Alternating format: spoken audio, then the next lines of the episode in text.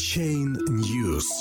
Китай устранит торговые лазейки для операций с криптовалютами. Финансовый регулятор страны в очередной раз собирается окончательно отобрать у граждан возможность свободной купли и продажи блокчейн-активов. Новые меры направлены на блокировку офшорных бирж. Народный банк Китая намерен выявить все имеющиеся у граждан страны пути торговли криптовалютой и окончательно устранить возможность совершения операций с цифровыми активами на зарубежных площадках.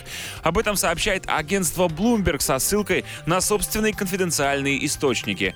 Китайские регуляторы планируют внимательно внимательно изучить банковские счета и онлайн-платежи организаций и физических лиц, в отношении которых есть подозрения в содействии торговли на иностранных криптовалютных биржах.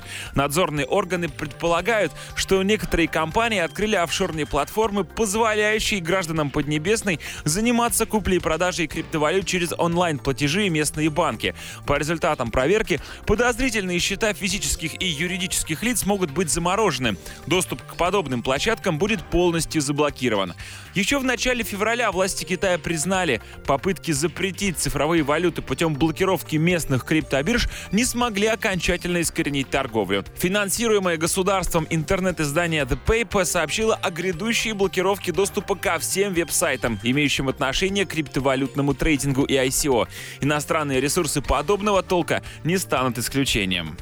Крупнейшие китайские социальные сети и поисковые системы уже месяц не показывают платные рекламные объявления любого вида деятельности, связанной с цифровыми активами.